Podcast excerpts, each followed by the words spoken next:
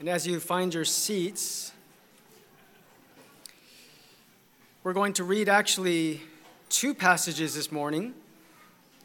It is uh, appropriate, I think is the right word, to talk about the Lord's Day on the Lord's Day, which is today, Sunday. And we're going to read two passages to set our thoughts and to give us some context and hopefully we will be unpacking these as we go along. The first passage is Exodus chapter 20. Exodus 20. We'll be reading verses 8 through 11. Exodus 20, 8 through 11. You will recognize this as the fourth commandment of the Ten Commandments. Exodus 20, verses 8 through 11. Remember the Sabbath day to keep it holy. Six days you shall labor and do all your work, but the seventh day is a Sabbath of the Lord your God. In it you shall not do any work, you or your son or your daughter, your male or your female servant, or your cattle, or your sojourner who stays with you for in six days the Lord made the heavens and the earth, the sea, and all that is in them, and rested on the seventh day. Therefore the Lord blessed the Sabbath day and made it holy. Now please turn with me to the book of Hebrews. Hebrews chapter 4. We'll be reading verses 1 through 11. Hebrews chapter 4 verses 1 through 11.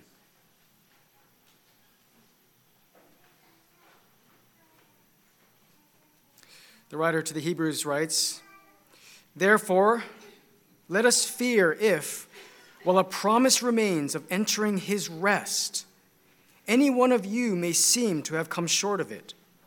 For indeed, we have had good news preached to us, just as they also. But the word they heard did not profit them, because it was not united by faith in those who heard. For we have believed, enter that rest, just as he has said, As I swore in my wrath, they shall not enter my rest, although his works were finished from the foundation of the world. For he has said somewhere concerning the seventh day, and God rested the seventh, on the seventh day from all his works. And again in this passage, they shall not enter my rest.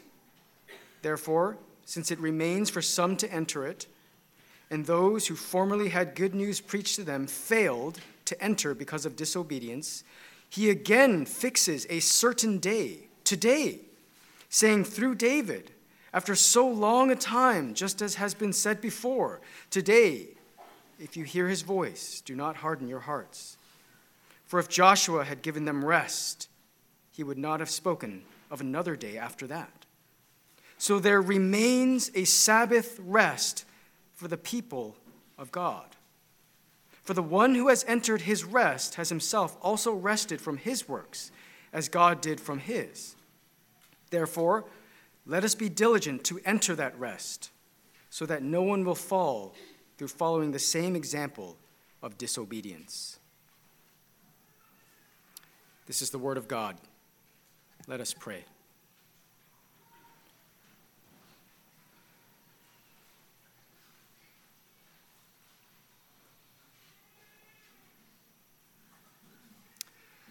O oh Lord, we need thee every hour. We need thee every hour. We need thee especially in this hour as we turn to your word. We need you, O Lord, to be with us. Lord, would you come? Would you help us to see what you want us to see, what the Spirit says to the churches? We pray in Jesus' name. Amen. One of the most famous movies ever produced was the movie Chariots of Fire. Chariots of Fire won the Academy Award for Best Picture in 1982. The movie tells the true story of a Christian Scotsman named Eric Liddell. Liddell was born in China to Christian missionary parents. Liddell was an exceptional athlete, a world class sprinter. When his sister asked him why he ran, he said, When I run, I feel God's pleasure. Eric Liddell qualified for the 1924 Olympics in Paris, and he was the favorite to win the 100 meter sprint, which was his primary event. But when Liddell discovered that the race would fall on a Sunday, he refused to run. Eric Liddell was favored to win Olympic gold in the 100 meter, and he gave it up to go to church. Instead, Liddell preached a sermon that Sunday at the Paris Church of Scotland, and he quoted from Isaiah 40, verse 31 But they that wait upon the Lord shall renew their strength. They shall mount up with wings as eagles. They shall run and not be weary. They shall walk and not faint. Later in the Olympics, Eric Liddell ran the 400 meter race, which was not his forte. He was not at all expected to win, nor even to medal. But Liddell ran that race, and he ended up winning Olympic gold. Liddell went on to become a missionary to China, just like his parents, where he laid down his life for the gospel. In 1945, Eric Liddell died in China in a Japanese internment camp during World War II. Now, perhaps you may differ from Eric Liddell. Perhaps you may have different convictions from him. Perhaps if you were favored to win Olympic gold, you would run that race. But at the very least, we can admire Eric Liddell for being a man of principle. At the very least, we can respect Liddell's attitude towards the Lord's Day as challenging and in some way, hopefully, inspiring. Eric Liddell's attitude towards the Lord's Day was a great testimony of faith, not only to France, not only to Scotland, not only to his fellow athletes, but to the whole world up until today. This morning, in our series on the communion of the saints, we will be seeking to understand the Lord's Day, Sunday, our day of Christian worship. The specific day of worship in the Old Testament was Saturday, the Sabbath, the seventh day of the week, the last day of the week. The specific day of worship in the New Testament is Sunday, the first day of the week, the day of Christ's resurrection. Sunday is called the Lord's Day in Revelation 1:10 when the apostle John says, "I was in the spirit on the Lord's day." Sunday is accurately called the Lord's Day. We in our church rightly call Sunday the Lord's Day. The Lord's Day is a very unique phrase. It is a very unique grammatical construction. And it means literally belonging to the Lord. It is the day belonging to the Lord. It is unique. In fact, it is only found in one other phrase of the New Testament the Lord's Supper. There is a Lord's Day, just as there is a Lord's Supper. The Lord's Supper is a supper belonging to the Lord. It is holy, sacred, solemn. It belongs to God. It is not just any meal. I can't just eat In-N-Out for dinner and call that the Lord's Supper. Of course not. It is a meal belonging to God, it is set apart. Likewise, if you believe there is a Lord's Supper, then you ought also to believe there is a Lord's Day, a day belonging to God. That is, after all, what the phrase means. It is a day belonging to the Lord. Now, of course, it goes without saying, every day belongs to God. All days belong to God. Every single day belongs to God. But there is only one day that bears the title the Lord's Day. Now, I want to make clear right at the outset that I will not be getting into all the debate about whether the fourth commandment is binding upon us today. I will not be discussing that issue. I will not be making a list of do's and don'ts about what you are to do or not do on your Sunday. That is what the Pharisees did in making extra biblical lists about their Sabbath. In fact, in the Mishnah, which is the extra biblical book of Jewish law, the Pharisees listed 253 rules concerning their Sabbath. They even talked about how many eggs you were allowed to lift on the Sabbath day. My goal this morning is not to make a Mishnah for you, but it is to seek to understand our day of Christian worship, the Lord's Day. And one of the ways we can understand the Lord's Day is to apply underlying biblical principles of the fourth commandment. I believe that we can carefully, thoughtfully, wisely distill the theological principles which undergird the fourth commandment and make application to us as New Testament believers. So let's look and see five purposes of the Lord's Day. Five purposes of the Lord's Day. First, reverence. Reverence. The clearest purpose of the Lord's Day is the purpose of reverence, the purpose of honor, the purpose of praise, the purpose of worship. The Lord's Day is primarily to be a day of Christian worship, and that is specifically a day of the corporate worship of the people of God. God specifically designed that on Sunday we should get together in a corporate way and worship Him. In the Old Testament, we see that the Sabbath was primarily a day of corporate worship. In the New Testament, the Lord's Day is the day of corporate worship. Acts 20, verse 7. On the first day of the week, that is Sunday, the Lord's Day, when we gathered together to break bread, Paul began talking to them, intending to leave the next day, and he prolonged his message until midnight. Now, notice on the first day of the week, Sunday, the Lord's Day, the disciples gathered together. This is the gathering of the saints, the gathering of the church. And they gathered together to break bread. This isn't just any meal, this is a reference to communion, the Lord's Supper. And then after that, Paul shared a message, a sermon, if you will. They had preaching on the Lord's day. 1 Corinthians 16 2 on the first day of every week. Each of you is to put something aside and store it up as he may prosper, so that there will be no collecting when I come. Here we see the church gathering together on Sunday to take offering. Now, you don't need me to tell you what is already plainly clear. You can already see all of these are aspects of corporate worship. The disciples gathered together. The disciples partook of the ordinance of communion.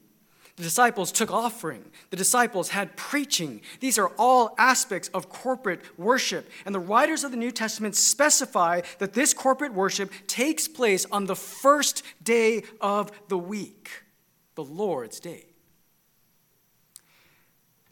Now, as a caveat, let me say that if a church cannot gather on the Lord's Day, on Sunday, due to various circumstances, they would do well to worship on another day of the week.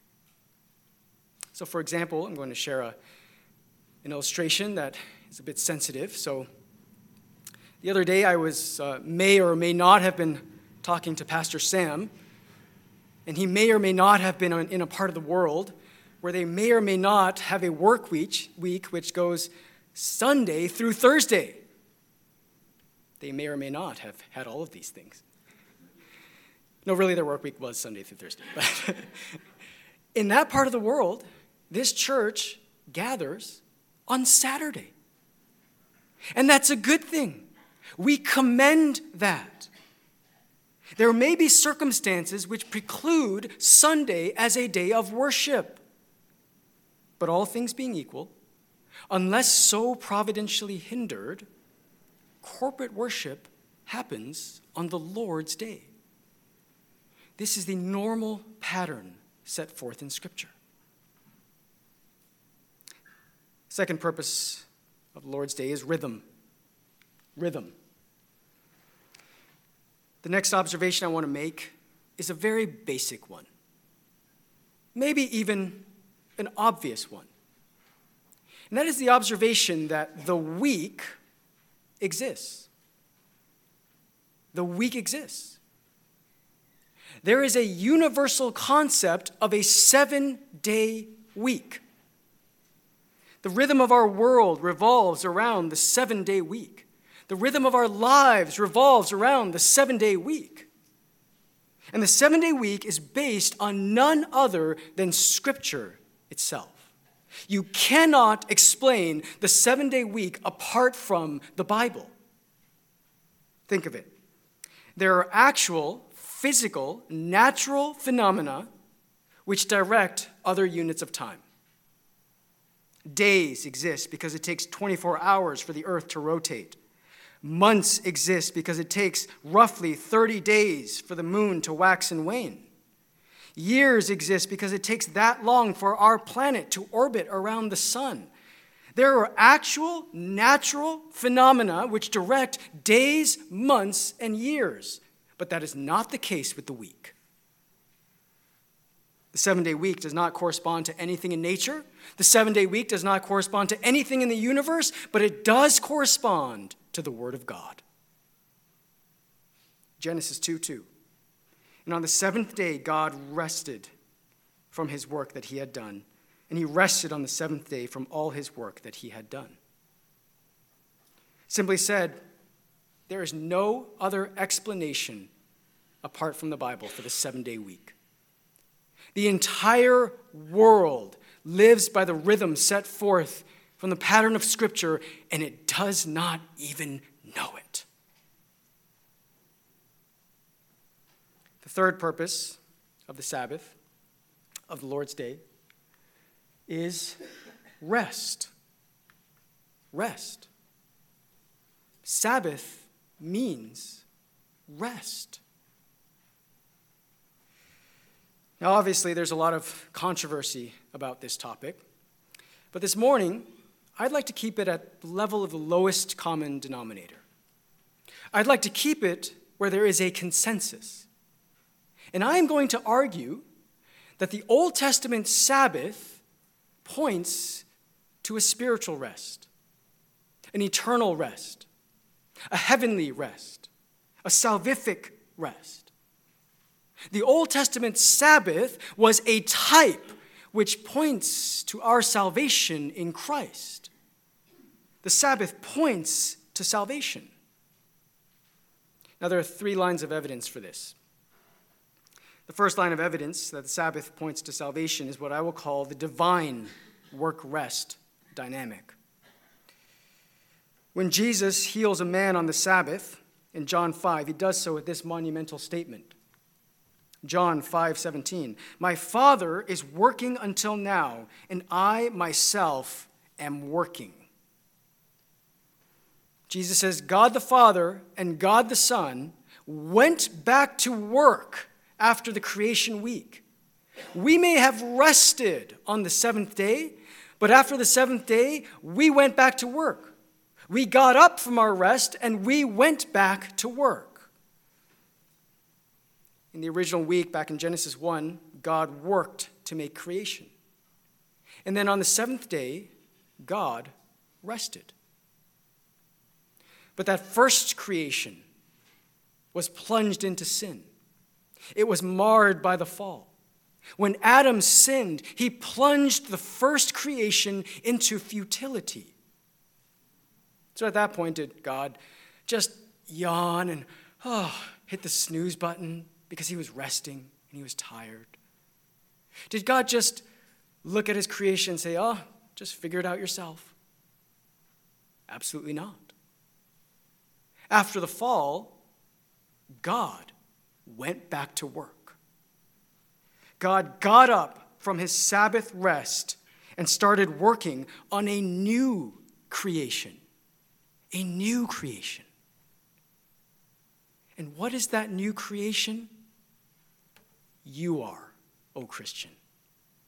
You are, O believer. You are the new creation that God has been working for. 2 Corinthians 5:17 Therefore if anyone is in Christ that person is a new creation. The old has gone the new is here. In the first creation week God created the first Adam the progenitor of the human race. In the second creation, God sent the second Adam, the progenitor of a new humanity, a redeemed human race. God has been working towards a second creation, a new creation, a redeemed people, the church, a new humanity. When God the Son condescended into our world, he came to work. Notice the language, the specific wording. John 17, 4. I glorified you on the earth, having accomplished the work which you have given me to do. Jesus came to work. I and my Father are working, he says.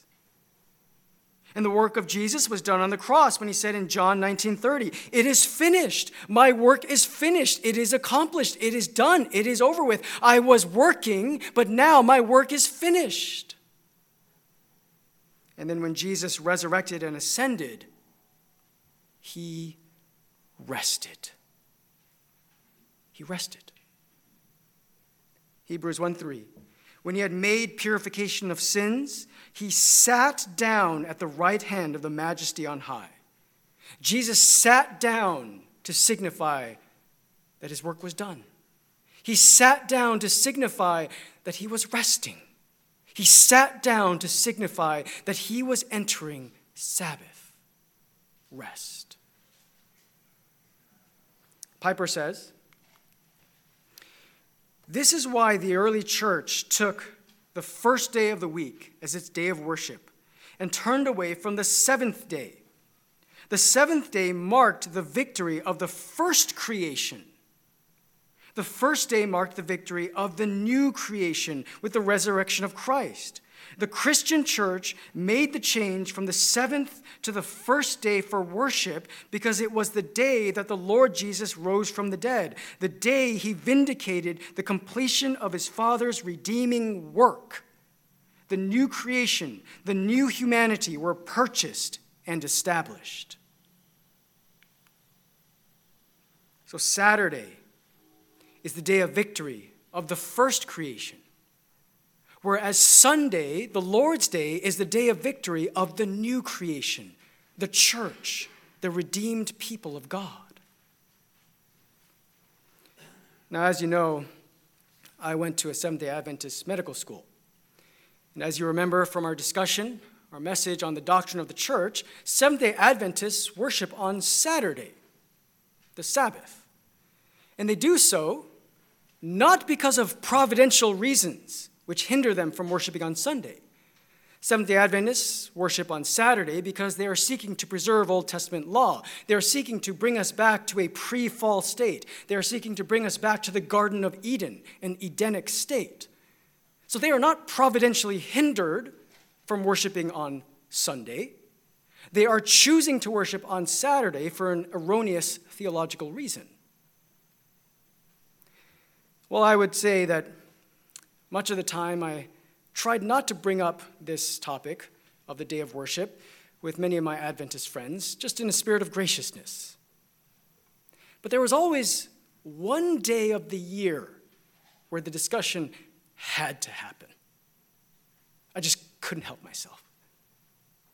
And that day is Easter, Resurrection Sunday. And I would talk to my friends and just remind them that when you go to worship on Saturday, when you go to worship Christ on Saturday, the Old Testament Sabbath, Christ is still in the grave. Why don't you come worship on Sunday, the day of resurrection, the day of victory? Secondly, the gospel work rest dynamic. The gospel work rest dynamic. But let's think of the Sabbath from a different perspective. Let's think of the Sabbath from our perspective, from my perspective, from your perspective, from the perspective of the gospel. To seek to work our way into heaven by works of the law is to bear a heavy burden. To seek to work our way into heaven is to be weary and heavy laden. It is to be weighed down spiritually. But when we cease from our own labors of trying to work our way into heaven and we rest in Christ, we obtain true spiritual Sabbath. We rest from our own righteousness. We rest from our own labor of trying to work our way into heaven. We rest from our own works. Hebrews 4:10 says, "For the one who has entered his rest has himself also rested from his works, as God did from his." So just as God rested after creation on the seventh day, in the gospel we rest from our works, from our works righteousness, from our labors of trying to get into heaven. Hebrews 4 3 says, We who have believed enter that rest. The writer to the Hebrews makes clear that when you believe in Christ, you obtain Sabbath. You obtain Sabbath for your soul.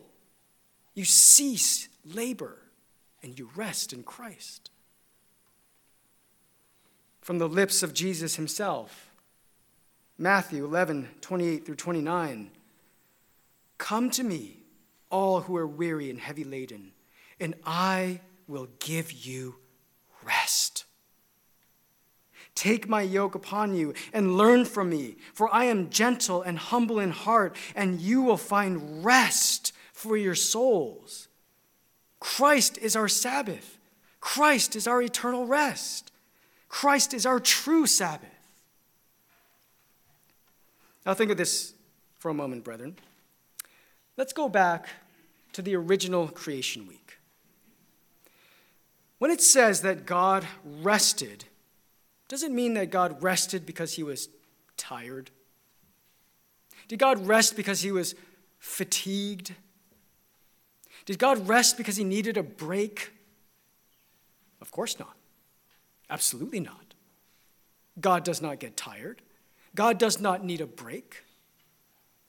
God rested in the sense that he was satisfied. God rested in the sense that he was pleased. After God created, he was able to look at his creation and say, Genesis 131, it is very good. He was saying, It is good.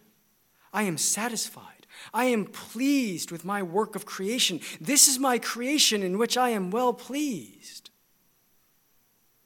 Likewise, when God looks at Christ's work of redemption, God the Father says, This is my beloved Son, in whom I am well pleased. I am satisfied with your work of redemption. I am satisfied. I am pleased with your work of salvation. Colossians 2 16 through 17 says, Let no one pass judgment on you in questions of food and drink, or with regard to a festival, or a new moon, or a Sabbath. These are a shadow of the things to come, but the substance belongs to Christ. Paul is saying that the Sabbath was a shadow, but Christ is the substance. Christ is the substance behind the shadow of the Jewish Sabbath. Augustine said, You have made us for yourself, O Lord, and our heart is restless until it finds its rest in you. And that is why we preach the gospel every Sunday, because it is only in the gospel that the soul can find its rest in Christ. Thirdly, the heavenly work rest dynamic. Hebrews verses chapter 4 verses 9 and 11. So there remains a Sabbath rest for the people of God. Therefore let us be diligent to enter that rest so that no one will fall through following the same example of disobedience. Now the key word here is remains. there remains a Sabbath rest for the people of God. Now, wait a minute, Ben. I, I thought you just said that when you believe in the gospel, you enter Sabbath rest. True. But the writer to the Hebrews points out that there is a future aspect to our Sabbath rest. There is a Sabbath rest yet to come. There is more to come. If you are faithful, you will enter that Sabbath rest, future tense. If you are not faithful, you will not enter that Sabbath rest, future tense. And what is this talking about? This is talking about the ultimate rest, the final rest, the eternal rest. This is talking about the Sabbath rest of heaven. One day, the new creation will be consummated in the new heavens and the new earth. One day, there will be only Sabbath. There will be eternal Sabbath. There will be infinite Sabbath. There will be heavenly Sabbath. The Sabbath rest that we find in Christ will one day reach its fullness and fruition in heaven. There is a Sabbath rest yet to come. Now, this is not to say that we should not think of our final Sabbath rest every other day of the week. Indeed, you should think of our heavenly Sabbath Monday through Saturday. But on the Lord's day, we have a day specifically set aside to remind us of our heavenly home.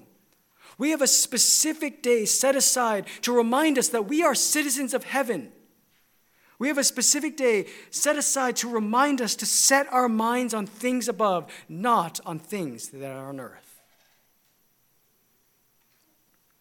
The fourth purpose for the Lord's Day is refreshment. Refreshment. Now, one of the clear purposes of the Sabbath in the Old Testament was to gain refreshment and rest from physical labor. This was not just true of man, this was also true of God.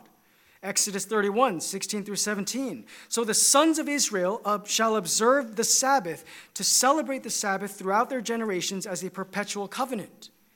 It is a sign between me and the sons of Israel forever. For in six days the Lord made heaven and earth, but on the seventh day he ceased from labor and was refreshed. Now that's speaking about God, not just man. God was refreshed, not just man. And what he's saying is, is that a day off is a good thing. It is a blessing from God. Brethren, we have to realize that there are parts of this world where a day off is absolutely absurd. When you're speaking to an Israelite coming out of a lifetime of slavery in Egypt, a day off is unthinkable, unfathomable. They could not even imagine what it was like to have a day off. A day off after a lifetime of slavery? What a blessing! What an incredible blessing! Now, the principle of rest from labor is extremely important. And you know this principle well because it is actually programmed into our very framework as human beings. You know what I'm talking about. Sometimes you work so hard day after day after day, day in, day out. And you know what happens? You get tired. You get fatigued. You get grouchy. Just ask your wife. You may even become less efficient and make more mistakes. You know what you need? You need a day off. You need a break. You need to rest.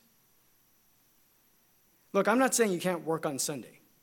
I totally understand that there are certain lines of work, certain professions that you absolutely have to work on Sunday. And I myself know this very well. I was just thinking about it this morning. In my lifetime, I've had two careers medical doctor and pastor, both of which work on Sunday. So I understand this. I get that. But all I'm trying to say is that a day off is okay. It is okay to take a break. And according to God, it is more than just okay, it is a good thing. It is a necessary thing, a refreshing thing, a healthy thing, a beneficial thing. At the heart of the Ten Commandments is not a list of do's and don'ts. At the heart of the Ten Commandments is a revelation of the character of God Himself. God is telling us about Himself in the Ten Commandments.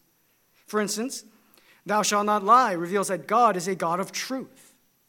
He is not a God of falsehood.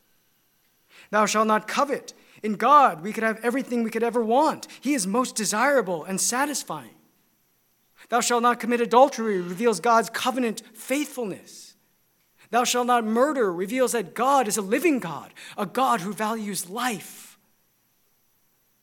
Well, what is God saying about himself in the fourth commandment? He's saying, I am a God of compassion. I am a God of mercy. I am a God of grace. I see your frailty. I see how you were made, and I want to give you a day off. God knows our frame. This is what Jesus meant when he said in Mark 2 27 to 28. Jesus said to them, The Sabbath was made for man, and not man for the Sabbath. So the Son of Man is Lord even of the Sabbath. Sabbath was made for man. God made Sabbath with man in mind. God made Sabbath so that man could rest. God made Sabbath because he is merciful to man. God made rest because he is gracious to man. The fourth purpose, the fifth purpose of the Lord's Day is remembrance. Remembrance.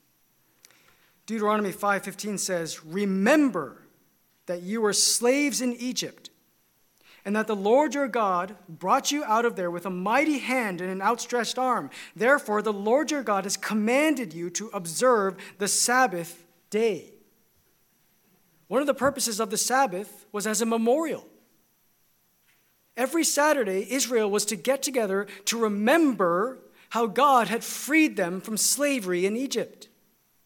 It was a weekly reminder of how God had redeemed them from slavery in Egypt. There was a redemptive aspect to the Sabbath. Likewise, when we gather on the Lord's Day to worship Jesus Christ, we are to remember that we have been freed from an even greater master than Egypt we have been freed from the master of sin. We are to remember on the Lord's day that we have been freed from a greater Lord than the Lord of Egypt. We've been freed from the lordship of sin. In the New Testament, and we talked about this this morning, you see the term redemption or redeem all over the place. To redeem means to free from slavery. That's what it means. 1 Corinthians 1:30 says that by God's doing we are in Christ who has become to us redemption. Colossians 1:14 says in Christ we have redemption, the forgiveness of sins. Now you have to understand that when Paul uses this term redemption, he is using the language of the Exodus. He is giving us the image of reminding us that we are freed from the slavery of Egypt before God called us and placed us in Christ, Charles Wesley said it best. Long my imprisoned spirit lay, fast bound in sin and nature's night. We were bound in sin. We were chained to sin. But when God saved us, He redeemed us and set us free from the lordship of sin. And just as we heard this morning, we ought not to stop here. We should not stop short. Because Paul tells us that we are not freed from slavery to sin to become masters over ourselves. We are freed from the mastery of sin to be a slave of someone else. We are freed to become slaves of Christ. Ephesians 6 6 says, we are slaves of Christ, doing the will of God from the heart. Romans 6:18 having been freed from sin you have become slaves of righteousness. We are freed from one master to another master, no longer slaves of sin but slaves of Christ. No longer slaves of sin but slaves of righteousness. In the Lord's Day, we have a day specifically set aside to remind us of our freedom from sin. The Lord's Day is a declaration of our freedom from the slavery of sin. It is a declaration that I will not be enslaved to sin. I will not be enslaved to this world. I will not be enslaved to self. I will not be enslaved to my work. I will be a slave of Christ, and I will have no other master but Him. Let us relate this concept of lordship back to the Ten Commandments. Again, the Ten Commandments are not just some list of do's and don'ts. The Ten Commandments reveal to us God. And we can think about it from one perspective as the Ten Commandments reveal God's lordship over our lives. In the first commandment, you shall have no other gods before me, God is telling us that He is to be Lord over our worship. You are not to make up a God of your own imagination. You are only to worship the one and true living God. In the second commandment, you shall not make for yourself an idol. God is Lord over our wills. You ought to worship God only in the way that He has ordained. You are not to worship God according to your will, you are to worship God according to His will. He is Lord over our wills. In the third commandment, you shall not take the name of the Lord your God in vain. God is to be Lord over our lips, God is to be Lord over our speech. In the fifth through ninth commandment, they summarize how God is to be Lord over our relationships. In the tenth commandment, you shall not covet, God reveals how he is to be Lord over our desires, our affections he is to be Lord over our hearts. The Ten Commandments reveals the lordship of God. What about the fourth commandment? What is God saying about his lordship in the fourth commandment?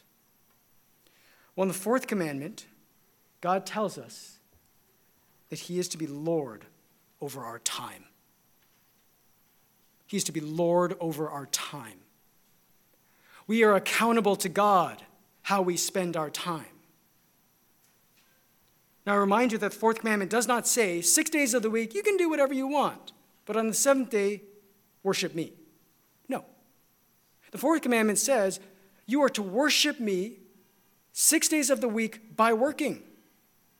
And on the seventh day, you are to worship me by resting. God is to be Lord over our times, our time. When I was in college, I had a friend who was on fire for God. We went to fellowship group together. We were even in small group together, accountability brothers. And he always talked about becoming a businessman for the glory of God. He wanted to provide for his family and do a good work and support the church. Well, after college, we lost touch for many years, and years later, I saw him at a wedding. And I asked him how his walk with the Lord was, and he said, Not good. Not good. He said he stopped reading his Bible, he stopped seeing Christian friends. And so I asked him, Well, how's church? I mean, is there someone that can encourage you and keep you accountable? And he said that he hadn't been to church in many years because his job was so demanding. I mean, after all, the business world doesn't stop on Sunday, there was always work to do. So he hadn't gone to church in years. You know what happened to my friend? He became enslaved to his work. His job had become his master. His career had become his Lord. He was a slave to his work, and he forgot that he should have been a slave of Christ. Brethren, the Lord's Day is a day where we are reoriented to the Godward life. We are reminded of what truly matters. It's a day where we can get our priorities straight, where we can be reminded of Christ's lordship over our lives. We set our spiritual compass straight. The Lord's day is given to us to remind us that we are no longer slaves of sin, but slaves of Christ. Let me close this morning by just offering some practical thoughts on how to honor the Lord on the Lord's day. First, talk about the sermon on the Lord's Day. Talk about the sermon on the Lord's Day. Do something you wouldn't do every other day of the week. Discuss the sermon. And I don't mean critique the sermon, I mean discuss the biblical exhortation that you received from the Word of God that morning. I mean, let's face it, when is the sermon the freshest? The day it is preached. When are you most likely to have a beneficial conversation about how you can apply the Word of God to your lives? The day it is preached.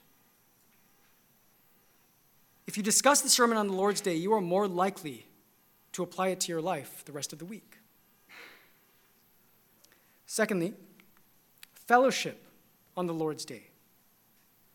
Try to spend time with Christians on Sunday. Go out to lunch, have people over for dinner. At the very least, don't just come to church, sit here, and escape right after. Talk to people, get to know us, be encouraged and encourage. I understand. Trust me, I get it.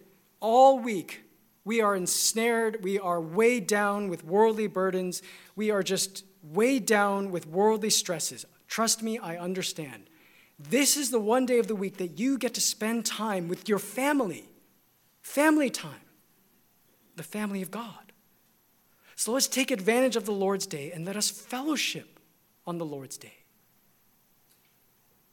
Thirdly, come to church on the Lord's Day. Now, if I could say this plainly, God wants you to come to church on the Lord's day. Hebrews 10:25 says, "Not forsaking our own assembling together, as is the habit of some, but encouraging one another all the more as you see the day drawing near." God means for you to come to church on the Lord's day. God doesn't mean for you to go to Disneyland instead of church on the Lord's day. God doesn't mean for you to go to an angel game, especially the Angels. Dodger fan, but neither the Dodgers either. God doesn't mean for you to go to a baseball game on the Lord's Day instead of coming to church. God means for you to come to church on the Lord's Day. Now, I don't want to be legalistic about this.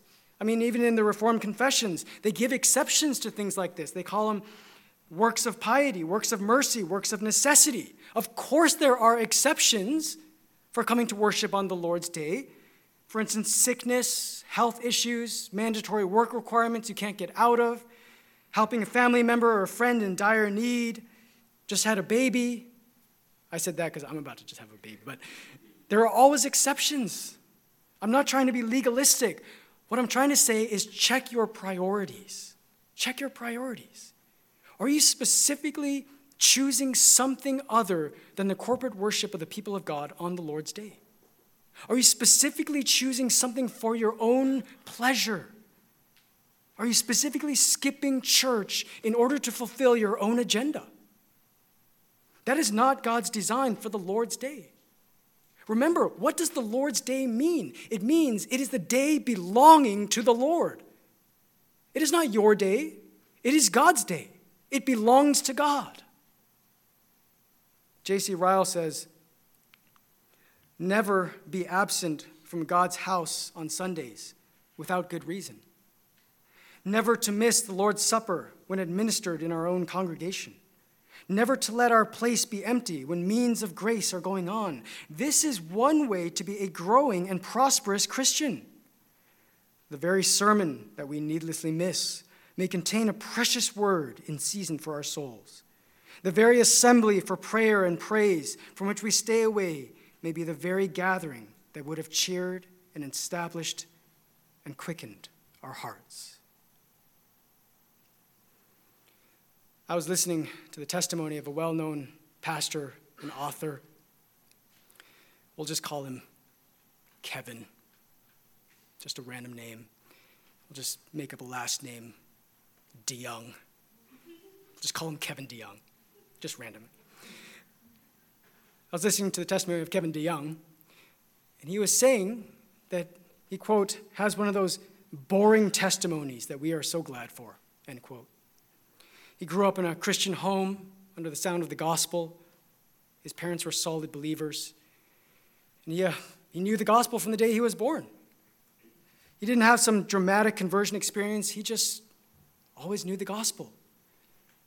And he trusted in Christ for salvation. But the one thing that stood out to him growing up in that home was that when the people of God met, his family was there. He says, quote, whenever the church met, we were there. Sunday morning, Sunday evening, Wednesday night, even, we were there. We always knew that church was a priority. That was the one thing that stood out to him growing up. That was the one thing that stuck with him. Can I just speak to you from the heart, brothers and sisters, for a moment? Of course, every Sunday, I come to the house of God for me to worship God personally, for my own soul, for my own heart, for the good of my own spiritual walk. But above and beyond me, if I could just share with, with you from the heart, above and beyond me, I yearn for my children to have this same boring testimony growing up. I yearn for my children to know that whenever the church meets, we will be there as far as is humanly possible. I yearn for my children to know that growing up, church is a priority. So, brothers and sisters, I say this to you not to be a legalist, not as a rule, not as some law, but I say this as an encouragement. Let us recommit ourselves to the worship of God on the Lord's day. Let's recommit ourselves to being present at church on the Lord's day. Whenever the church meets, we were there. The Puritans used to have many terms for the Lord's day. They used to call the Lord's day the market day of the soul, the day where we can come and take the water of life without cost, the bread of life without money the day where we can commune with heavenly currency. They called it the day of gain, of spiritual gain, the day of spiritual profit. They called it the day of feasting, the day of feasting on the Word of God. Brothers and sisters, do you have the same attitude towards the Lord's day? I close with this quote from the Puritan Thomas Watson This day, a Christian is in the altitudes. He walks with God and takes, as it were, a turn with Him in heaven. The heart, which all the week was frozen, melts with the Word. Let us pray.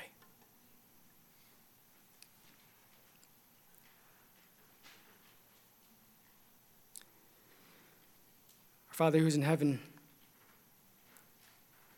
Lord, let it be known that you are worthy of our worship. You are worthy of our praise. Let it be known that you are Lord over our lives and that we will not be enslaved to anything but you, our good and gracious Master. Lord, we come to you to worship. Help us to be worshipers in spirit and in truth. Help us to be slaves of Christ, to give to you our time, our efforts, our all. Lord, we lift up all these things in Christ's name. Amen.